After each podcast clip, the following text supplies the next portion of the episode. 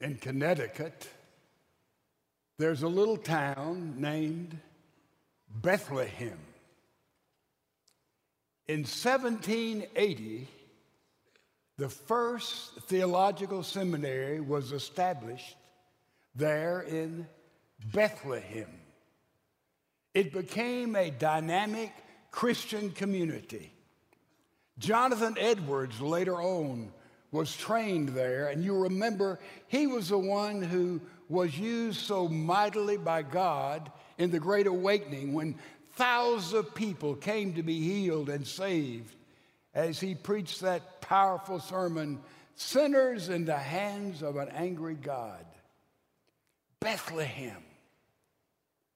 Right before the Second World War, when all of Europe and most of the world anticipated a conflict that they would never, never totally understand, the postmaster in Bethlehem, Connecticut, had an idea that right before Christmas, he cut a stamp there, a rubber stamp, and he began to stamp everything that was mailed out of Bethlehem. Merry Christmas from Bethlehem. It caught on. And suddenly, people from all around would go to Bethlehem to see their letters and cards stamped at Christmas, Merry Christmas from Bethlehem. It went on through New England for a number of years. People would mail things to Bethlehem to get it stamped and mailed to their friends and family all over the world.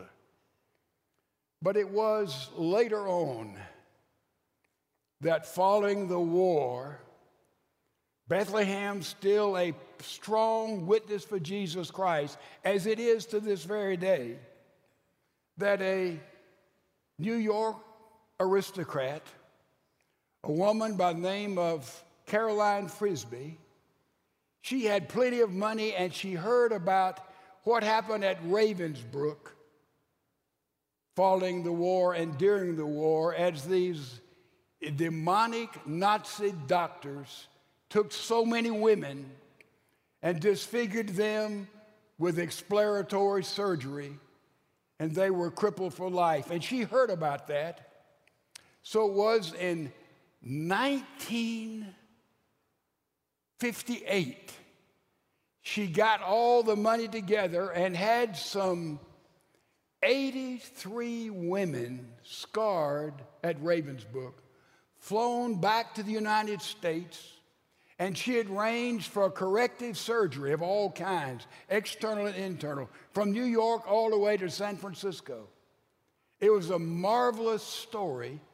And in the prospect, this Christian aristocrat in New York brought four of those women to Bethlehem, Connecticut. And there they came to know Christ. And by their own testimony, they said, now we were healed physically and externally, but spiritually. And they began a brand new walk with Jesus Christ. Bethlehem. I'd like to ask you a question. Have you ever been to Bethlehem? Maybe not Bethlehem, Connecticut, maybe not Bethlehem there in Judea, but all of us are invited to go to Bethlehem. Because at Bethlehem, God put on human flesh. Corrie ten Boom, you may know of her from the hiding place. She also survived the ravaging of Ravensbrück. But she said Bethlehem gave God a face. A face. The Word became flesh and blood and dwelt among us. So now we have an opportunity to receive the gift of Bethlehem into our heart and into our life. And guess what happens? We will be healed internally and every other way in every other relationship. Does there anybody you don't get along with? Don't make a list. Is there anybody that just doesn't like you? The list may be longer.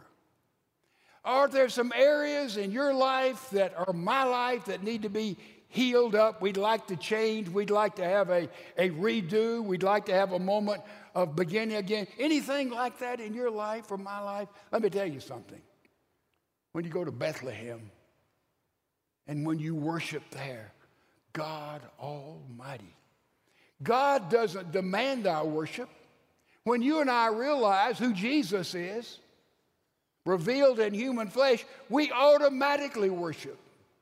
God doesn't man, demand us to give. We give because we worship Him. We give ourselves. The best thing that can happen in stewardship is when you and I crawl in the collection plate. That's all God really wants. And we crawl in the collection plate, Jesus Christ, when He is invited come into your life and my life, and we receive the gift. And then we can say, Merry Christmas from Bethlehem, because the Christ of Christmas has entered your life and my life and changed everything. All those people you'd like to change, where do you begin? Right with number one, don't we? When I change, when you change, and Jesus Christ, who is in the changing business. Merry Christmas, we say to everybody.